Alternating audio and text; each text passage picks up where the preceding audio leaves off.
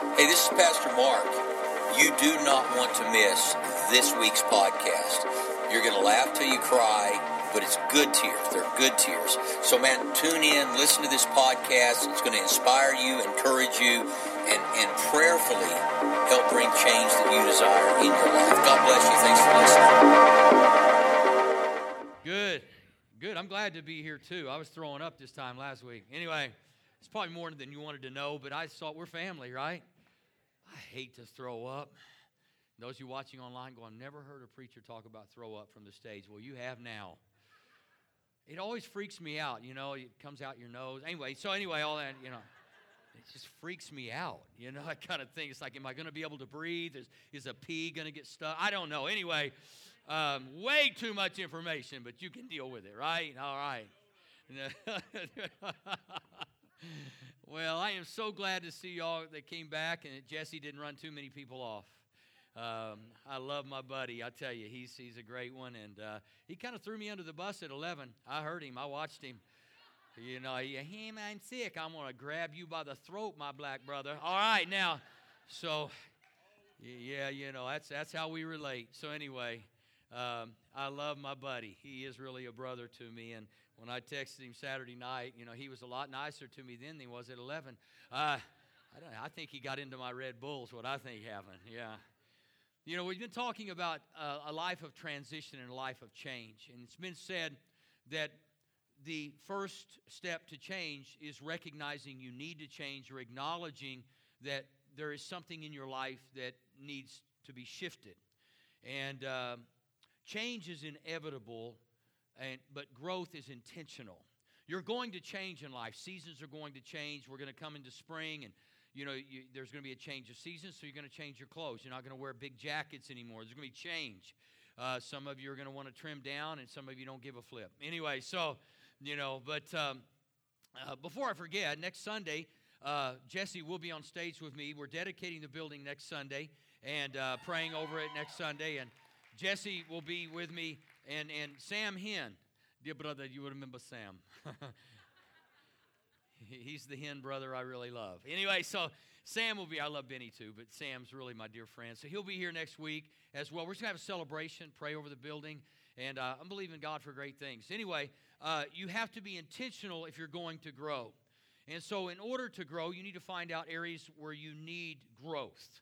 Uh, do you get mad easily? Do you get offended easily? Do you get hurt easily? Uh, are you always looking out for yourself instead of others? What are the things in your life that you would like to change in 2017? What are the things that you can see? What are the things that you're aware of uh, that, that you say, you know, I don't like talking about that because we typically don't like talking about things that we're insecure about, things that we see in the mirror, things that we don't like. But, but you're going to have to, if you're going to grow, it, it will require an intentional effort to grow. It's why you're in church. Hopefully, you're not here just to satisfy this mean God that the world thinks is mean, but you're here because there are things in your life you say, you know, I just want to get in the presence of God. I want to sing to God worship God, hear a word from God that will allow me to transition into the season that I'm going into and transition well and, and change in such a way that I can be everything that God wants me to be. The first week I talked about the beginning of this is having that revelation from God. Uh, without a revelation, the NIV says, My people cast off restraint. In other words, no structure, no discipline to their lives to drive them to their purpose. Without a vision, one translation says, uh, says My people perish. In other words, they die, they, they, don't, they don't really live. So you get that revelation, and then what do you do next? You have to go to God and you say, God, I realize these are the things I need to change in my life, the transition in my life. And this is where transformation comes in. The Bible tells us to be transformed, not uh, modify our behavior. Religion says that you need to modify your behavior. When I got born again, I had Peter Frampton hair, and now I barely have hair. And so I had curly hair down on my shoulders. I came into the church, and, you know, they didn't know what to do with me. Matter of fact, they treated me nice because they were afraid I was crazy and going to kill somebody. And so, but, but they, what they, you know, the, the first thing they were looking for is to see if I would cut my hair because that was a sign of real Christian change. So now I'm just going to grow my beard long because I don't have any hair to grow long. And so, So they, the church started looking for behavior modification. Will you modify how you look and how you act? And this is the reason I'm real big on getting the seed of the Word of God into people's hearts and lives. And the Bible says that you are to be led by the Spirit, that you are to be led by the Spirit of God. I can give you insight, I can give you words, I can give you scriptures, but the reality is until that gets sown in you, and you really say, I just want to be who God's called me to be. Not who Mark expects me to be, not who the church expects me to be, not who my mother in law expects me to be, not who anybody expects you to be, but God. Who do you want to be? That's transformation. And the problem is, we've got a bunch of people being rehabilitated but not transformed. And when you get transformed, you want to live the life from the inside out. It's a soul change, not a behavior change. Now, the behavior may change, it may not. You know, I mean, there are certain aspects of your personality. Have you ever just, any type A's in here? I just, every now and then, I'd like to be something other than a type A because I just can't deal with life without telling everybody what to do. You need to do this, you do that, fix this. I mean, I, I walk in, there's a cable in the hallway over here. It's been hanging down since we moved in for six weeks. It's driving me crazy. You didn't even notice it. I walk and say, why, why is that hanging here? And it's still hanging there. And if I don't say anything, it'll be hanging there this time next year. Because it doesn't bother anybody but me. And I don't know if God did it. I don't know if God will drop it down there again if it gets cut off. But at least I'm aware, I have a revelation that I have that issue. I walk into buildings, I see light bulbs out, I see cables hanging down. And, and you know, some of y'all, you don't even remember how you got here, and you won't remember when you parked. When you go outside, where did I park? I kind of I kind of envy you sometimes, not really, most of the time. Uh, but to be that laid back, but see, that's a part of my personality. It's who God made me. So I just have to do my best to sanctify that. Some of y'all need to get sanctified in other ways, like get a clue. You know what I'm saying? And so it, change is, is an act, it's a, a result of transformation. And today, the third thing in this series is information. Once you're transformed, guess what happens? Your pride and your ego begin to fade because now you realize it's not all about you and how well you perform and what everybody thinks about you because it really doesn't matter. What matters is that you want what God wants more than anything and you're willing to hear uh, what needs to be done. But some people never change. There were a couple of guys in a small town owned a, a business, and because it was a small town, they kind of had a monopoly on their particular business. And because they had a monopoly, everybody had to come to them, but they were mean. They did nothing for customer service. They weren't kind. They would cheat people out of stuff. It was they were just just just cold-hearted business brothers. And one day, one of them passed away. He just died, and they were really close because they were partners in crime, if you will. And uh, the one brother thought, man, I, have got to do my brother, I've got to make sure my brother's funeral is just awesome. And so he, he finds a preacher in town and uh, he goes to the preacher and he said, Preacher, I'd like for you to eulogize my brother. And uh, the preacher sat there a moment thought. He knew who he was. and He said, Look, preacher, here's what I'm going to do. If, if you will eulogize my brother and you will use the word saint about him in your eulogy, I will donate $10,000 to the church. I mean, any preacher is going to pray about that one about 30 seconds. And so the preacher says, You know what? I'll do it. So the brother writes out a $10,000 check, hands it to the preacher, and uh, just a couple days, they, the funeral is service is being held, and preacher gets up to the lectern and he goes, I just want to say this was one of the meanest men I've ever met in my life. He was a cheat, a thief. He was just cruel, but he was a saint compared to his brother.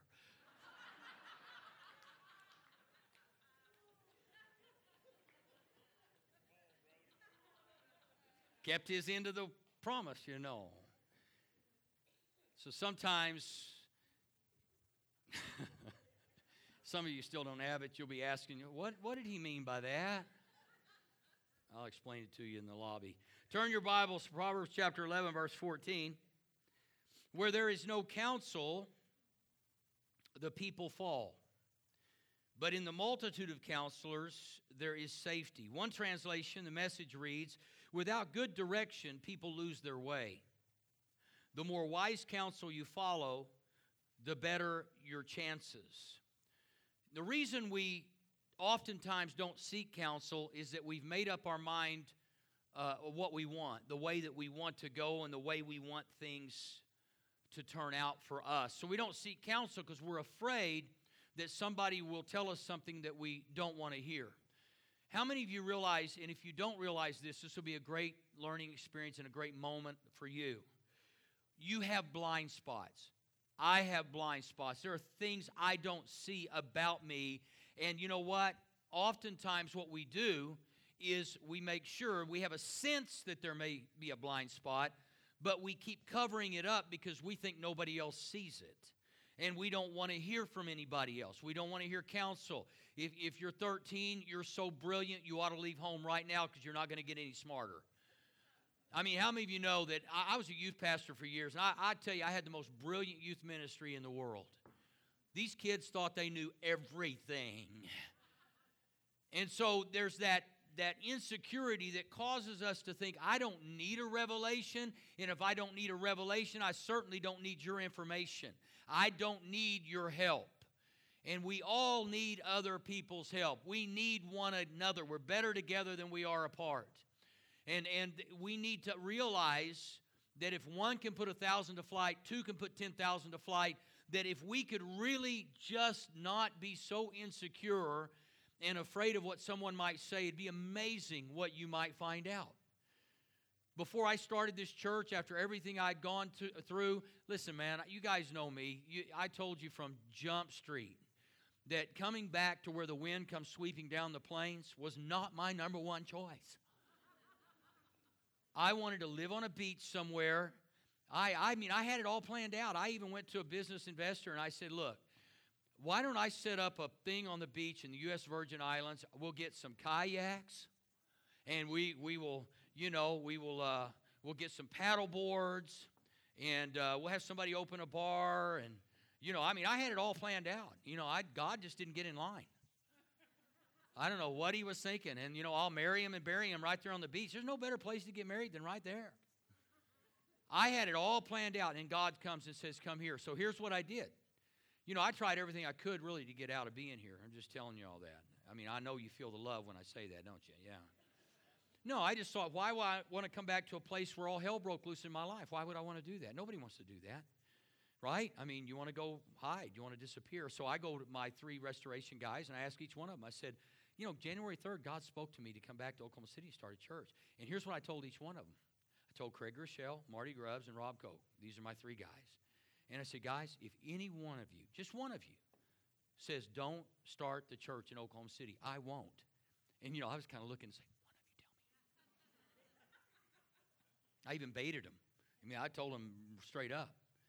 But I knew that there was safety in a multitude of counsel, and these guys are dear friends of mine. They've been the best of friends and the greatest counselors you could ever ask for, along with my personal counselor. Your pastor has issues. Anyway, so so I'd let you know that right up front. You're in a great place if you have issues. We should have named this Issue Christian Center. Um, and so, anyway, I, I asked them, and, and each one of them had their same, but one of them said this. He said, You know what? All he said was, You know, Mark, it's going to be hard.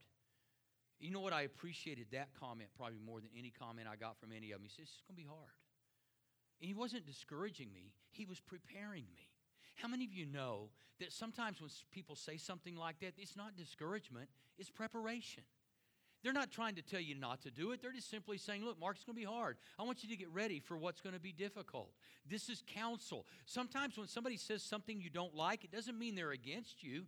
It just simply means they may see a blind spot that you don't see. They've heard something you haven't heard, and they have something to say that you need to hear. And you know what?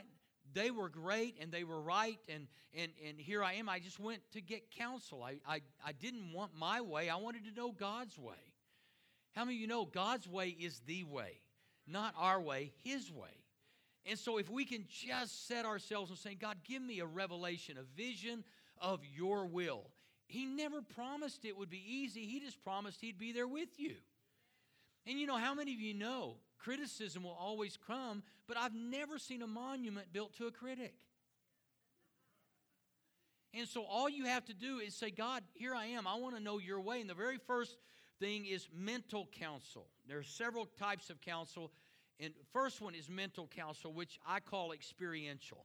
People who have studied mentally or experientially what you're wanting to do. That's why I went to, to some of those guys who are doing what I'm doing. And actually, one of them said, Are you sure you want to go back to this? I kind of envy you that you, you know, that you haven't been in it. I won't tell you which one. it would be used against me, I'm sure. But, you know, they just said, you know, this is a hard thing. And, you know, experience, you want to go to somebody who's had experience as you seek counsel. Don't just go to spiritual, charismatic people. You know, there'll be somebody that will prophesy over you, and I'm not against that, but let me tell you something prophecy is not directional, prophecy is confirmational. When someone prophesies, it has to bear witness with your spirit. It's not a directive, it's just something to confirm in you that what God's been saying to you, someone else has been told the same thing. But in mental counsel, you want someone who's had experience. And let me tell you something you need to go to people who have succeeded and failed, not just people who have succeeded. Because there's a reason people fail. And sometimes failure is the greatest teacher to your future success. I have a friend who started a church in Dallas and he's a really great communicator, great guy, really smart, but he failed miserably. Then he went to another small town outside of Dallas, started another church, failed. And today he pastors a really large church in the South. Third time. He could have quit. But you know what? He just kept on. His failures, he kept learning from his failures. He kept getting counsel from people of experience. And eventually he had enough information that it caused him to be able to do some things differently that has now built a very successful church. And then there are times there are people that have failed and stayed out, and you want to go ask them, why, why are you not doing what you wanted to do? And what caused your failure? And why are you living the way you're living? You got to have honest conversation if you want to transition well and you want to change well. You know, I, am just being real frank with you, honest as I can be. If you're, you know, if you're looking uh, to get healthy, you want to find someone who's healthy. You know, you don't want to go on a weight loss program with someone who eats a dozen Krispy Kreme every day. Yeah, I always like coming back this way and being real strong. You, you don't, I mean, I, I, I love fitness, and so when I go to the gym and I see trainers that I don't think should be training, I wouldn't pay them to train me. I said that as politely as I could. I think you read between the lines. You know, don't you want someone who is an example of what you want to become, is what I'm saying.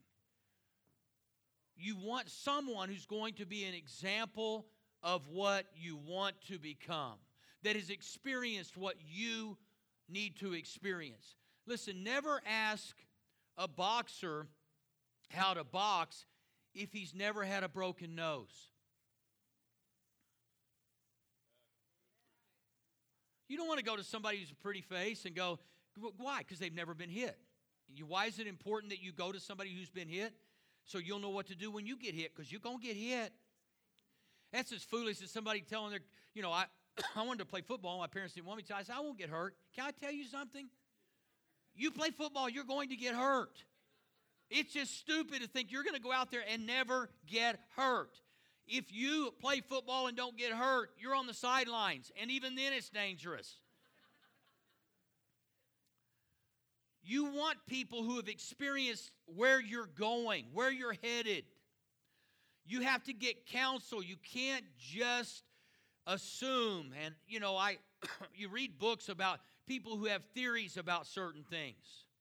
If I was going to go to to the service and I knew I was going overseas, I would want to talk to someone who had actually been shot at. I don't want to talk to someone who knows about guns. I want to talk to someone who's been shot at by a gun so that I will know what to do when the bullet's coming. That's how come if you ever go to a church where a pastor has never sinned, get out of the church. Because you won't know what to do when you do.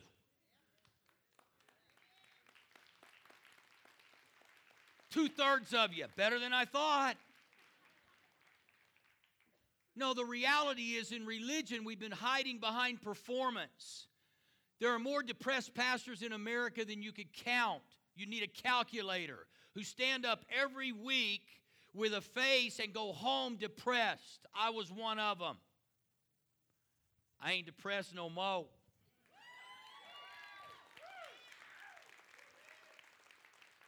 You just get caught up in it. I do what I'm supposed to do when I'm supposed to do it, the way the people want me to do it. So now when I got issues, I just share them with y'all. Is that okay? That's what I thought. Even if you didn't applaud, I was going to tell you.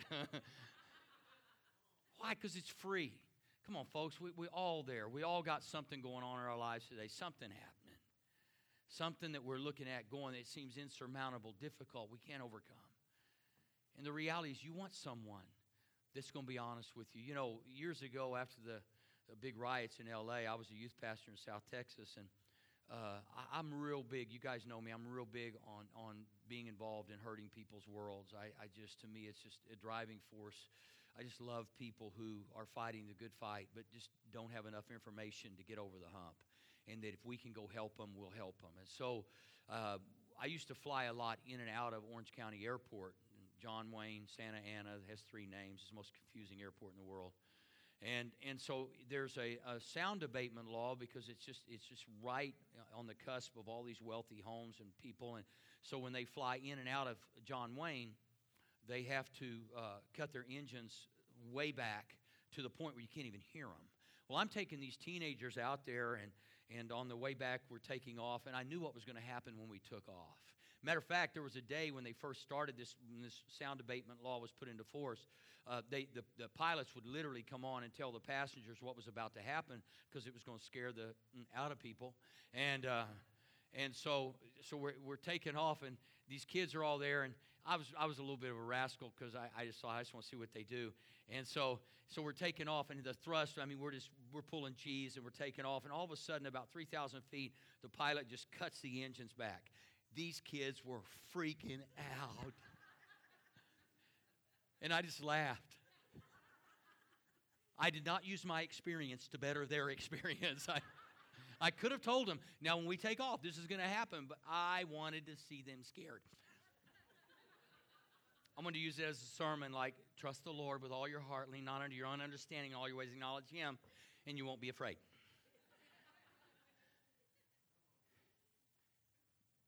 But they didn't ask me, so I didn't tell them. People of experience need to share their experience. Paul said, Follow my example as I follow the example of Christ. Paul said, I've been down a, few roads you haven't been yet.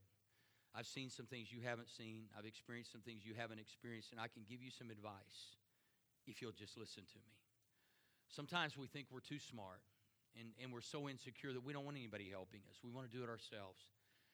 And we make more and more mistakes, and you can do that, but you can save yourself a lot of time, a lot of pain, a lot of hurt if you'll remember there is safety in a multitude of counsel. Trying to find the people that, that can help you navigate your way. Before I started my first church, I had a I called a buddy of mine who had already planted a church in LA, and I asked him what he had learned and he sent me a, a book about this thick. It was a manual, and I went through that manual before I ever started the church, just so I could know when I got to certain places in the plant of that church that I would know what to do. And you know what? It worked. I just sought counsel. And uh, just to bring this up, it's a perfect time. Some of y'all, January, here we are. I hate gyms in January because all the wannabes are in there taking up equipment they don't know how to use and you know that they just February they done. I was like, I did my three weeks in the gym. Mm-hmm. But we we we're starting a boot camp for women here, starting February eighth. Women, and so. Uh, trainer from Gold's Gym is a member of our church, and right down here on the front, Miss Amy Alvarez. And uh, yeah, you you don't know what to do, do you? anyway, so uh, it's going to be exciting, and you can sign up afterwards. But the idea is uh, if you have this knowing, and some of you women, you, you know, I, it's, I know it's very, very difficult. So I said, look, I told Amy, I want no men in there. I want women to be able to come in and feel comfortable in your own skin. And I want you to I want you to know that this is going to be a great support group. It's not just physical training, it's life transformation. It really is spirit, soul, and body because some of y'all are overweight not because you have a weight issue, because you have a soul issue. Can I be honest today? Don't get mad at me because I didn't call you anything I shouldn't have called you. Metabolism challenged. I did not say a word.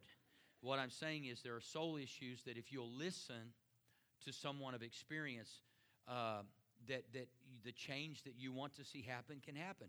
Now, you know we love you just like you are, but the reality is, the healthier you are, the happier you're going to be. Spirit, soul, and body.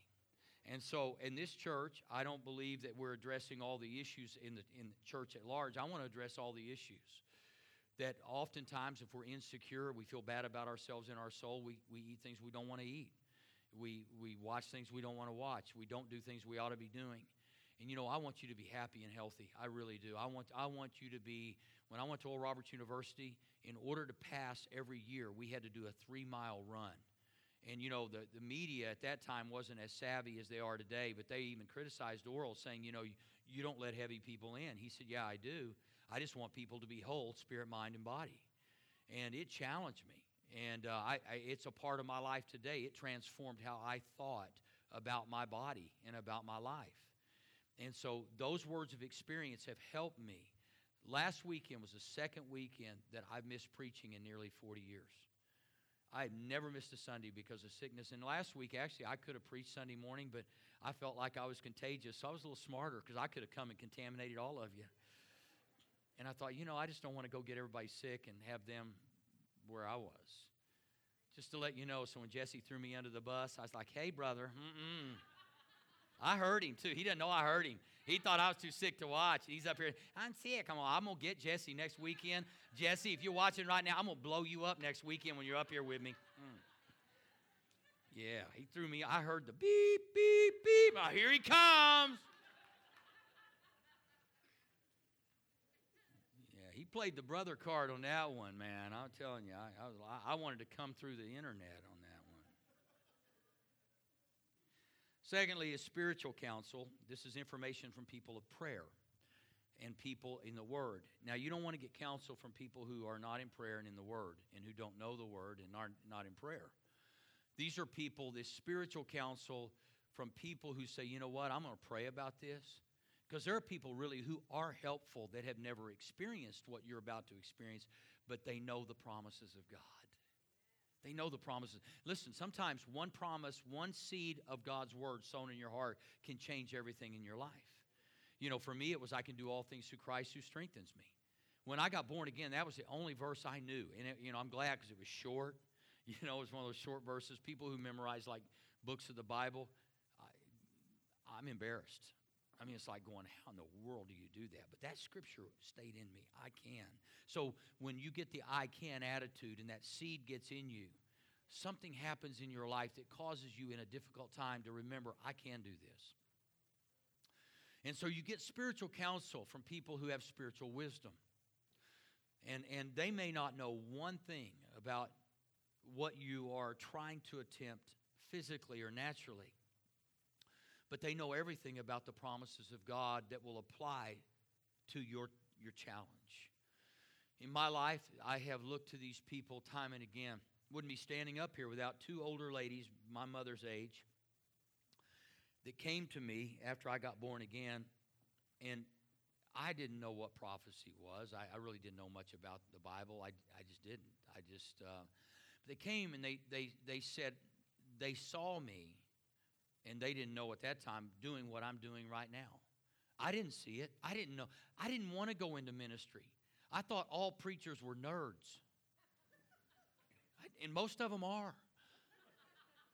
I thought how there, there was no cool on the stage. I mean, they they used way too much stuff on their hair. You know, it was all slicked down and, and you know, it, and they, they talked in King James. And then in a Pentecostal church, if somebody spoke in tongues, somebody had to interpret. I, I didn't. I had to read the Bible to interpret God. I couldn't some do a Shandai and the Lord said. So I didn't want to go into ministry, but these these prophetic words got in me and stayed there, and I knew they were right. And this was the kind of counsel I needed, or I wouldn't be standing up here. Sometimes you just need someone to see something you don't see, to say something you won't dare say about your life to get you to the place you want to be. You realize a lot of people were in, the athletic world were recognized by somebody else before they knew they even had a gift. And sometimes you just need somebody to bring that kind of counsel into your life to prompt you, prop you up, and get you to where you want to go. Now, next week is the dedication. I want you to bring people. I do.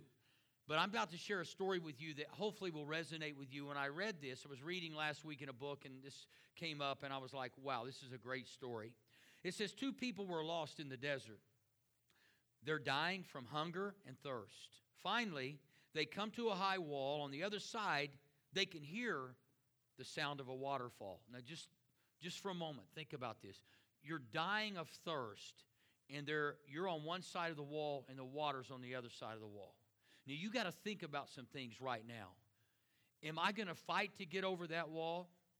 Am I going to get to that waterfall? Let me continue reading. And birds are singing above. They can see the branches of a lush tree extending over the top of the wall. Its fruit looked delicious. One of them manages to climb over the wall and disappears down the other side and you'd say, What a brilliant guy. They had found the oasis, they had found nourishment, they had found everything they had hoped for and searched for and journeyed for. And, and this one man begins to think about himself and how hungry he is, and how thirsty he is, and how desperate he is to have what he hears and experience what he has seen, just, just small portion. But one of them decided to do something different.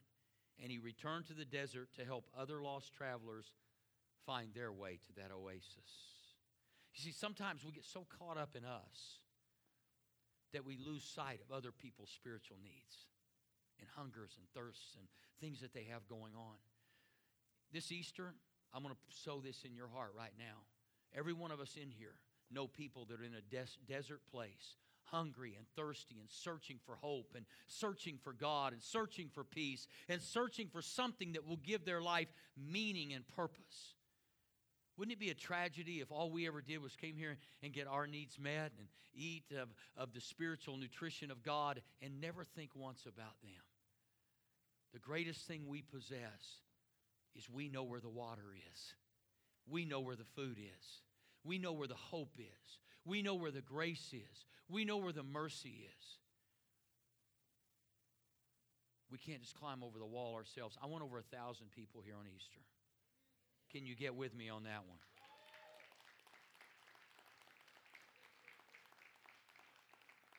You know, I, I, I kind of, I'm kind of not into the golf crowd. I'm like monster truck rally type people.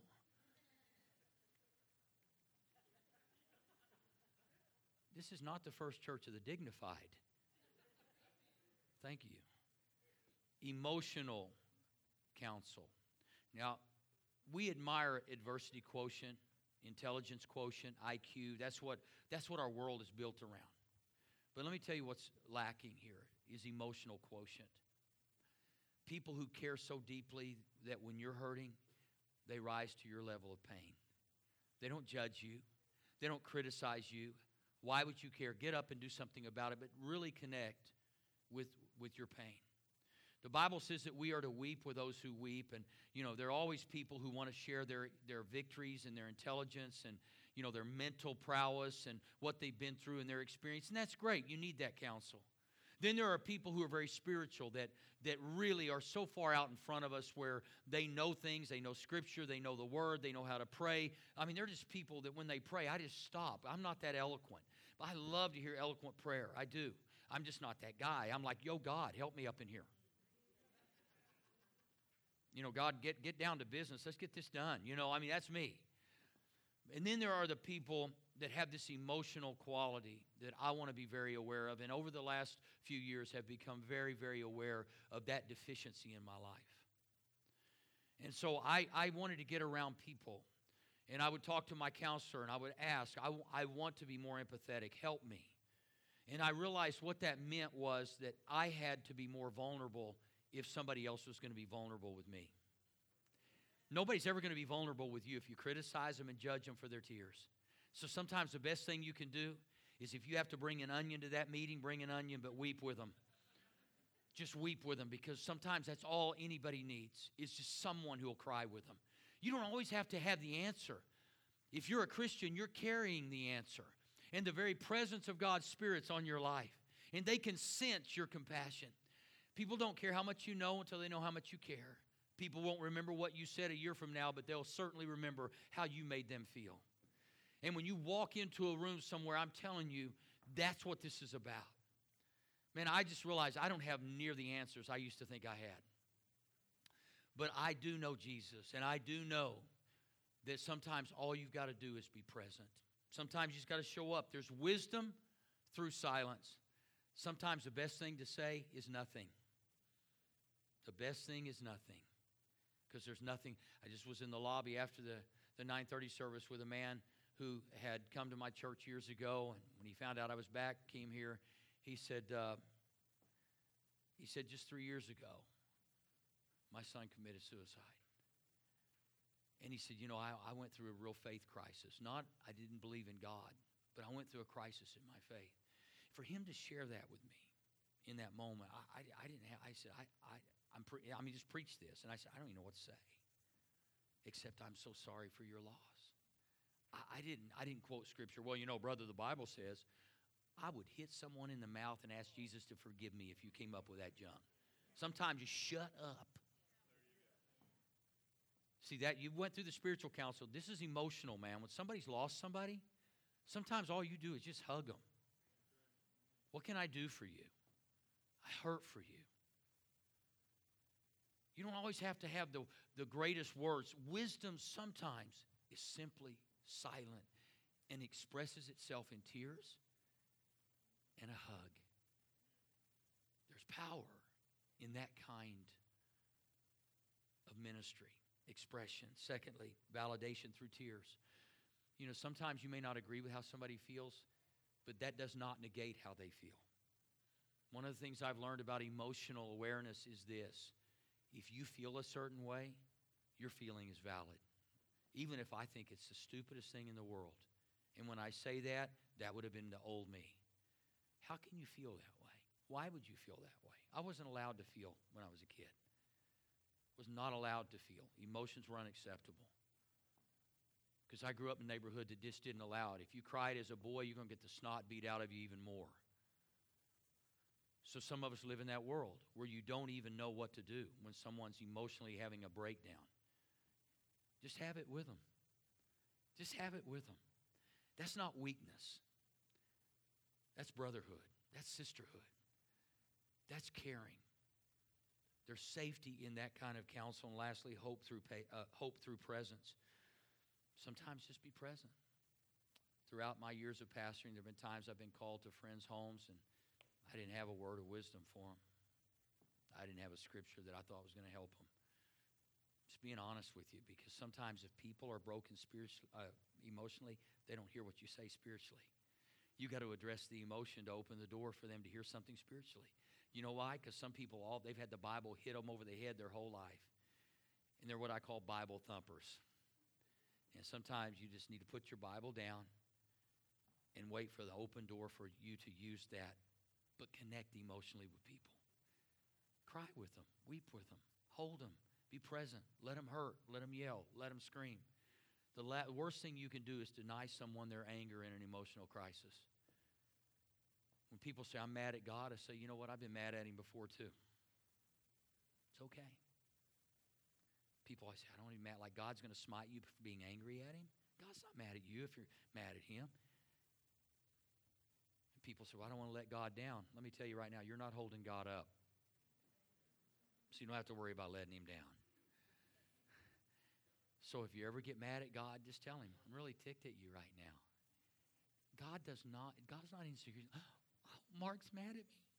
Looks at Jesus, what are we going to do about this? It's okay. It's okay. It's okay. Don't try to fix people. Love people. Share your experience. Don't expect them to do what you tell them to do. If you have children, you know what I'm talking about.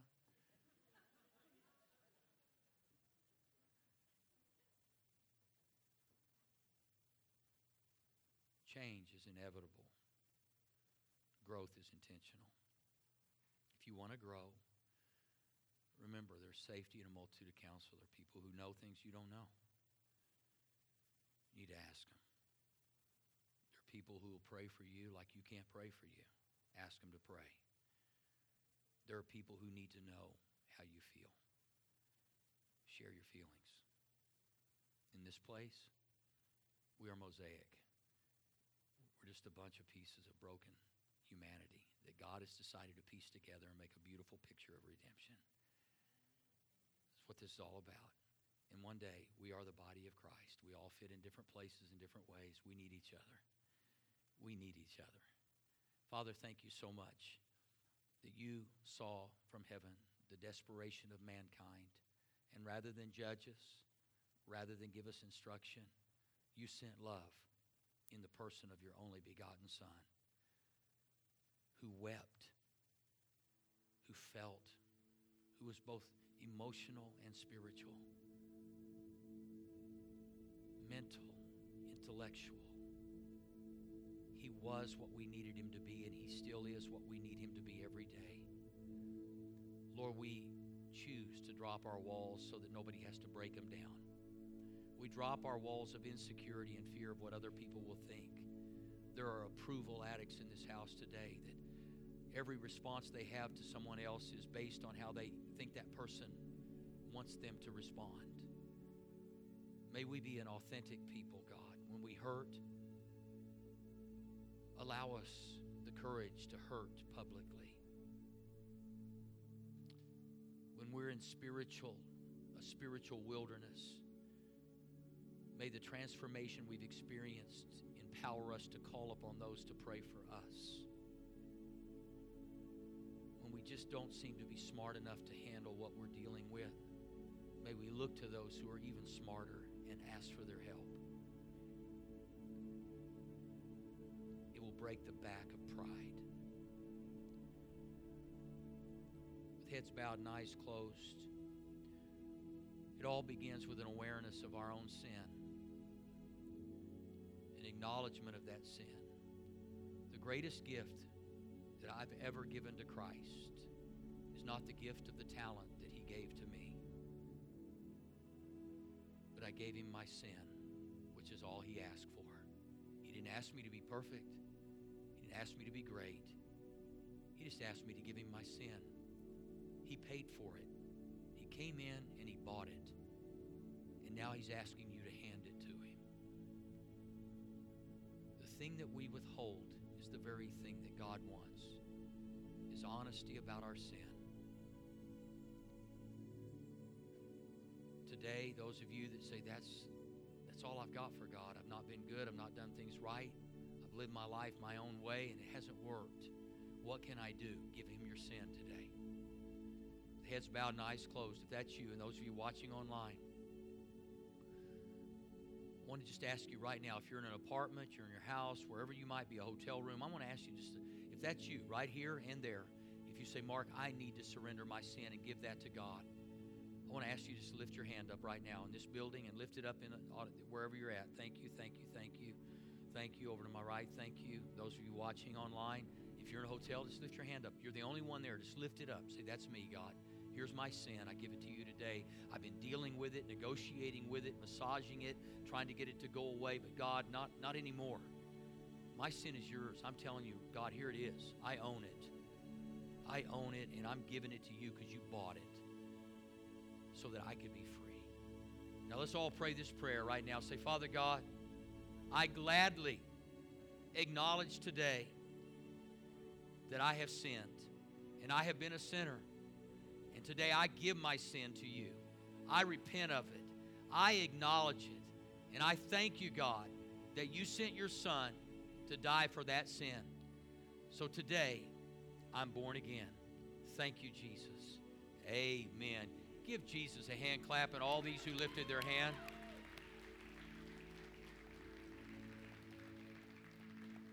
Just a moment, at, at the end of the worship experience, I want to ask the prayer partners, prayer team to come to either side of the stage. If you lifted your hand, I want to give you an opportunity to just come up and acknowledge You know, when Pastor said that, I, I prayed that prayer today. I'm one of those that gave God my sin.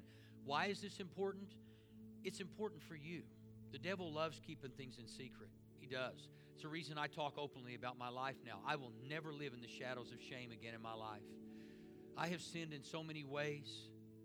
And you know what? I'm not ashamed anymore. You said we ought to be. No, I'm not. My Father loves me, and He gave His only Son for me. And I will not live in the shadows of my life. I'm going to live in the sun and the light of God the rest of my life. I want you to live in that same light. So please, a part of that begins with you sharing with someone else.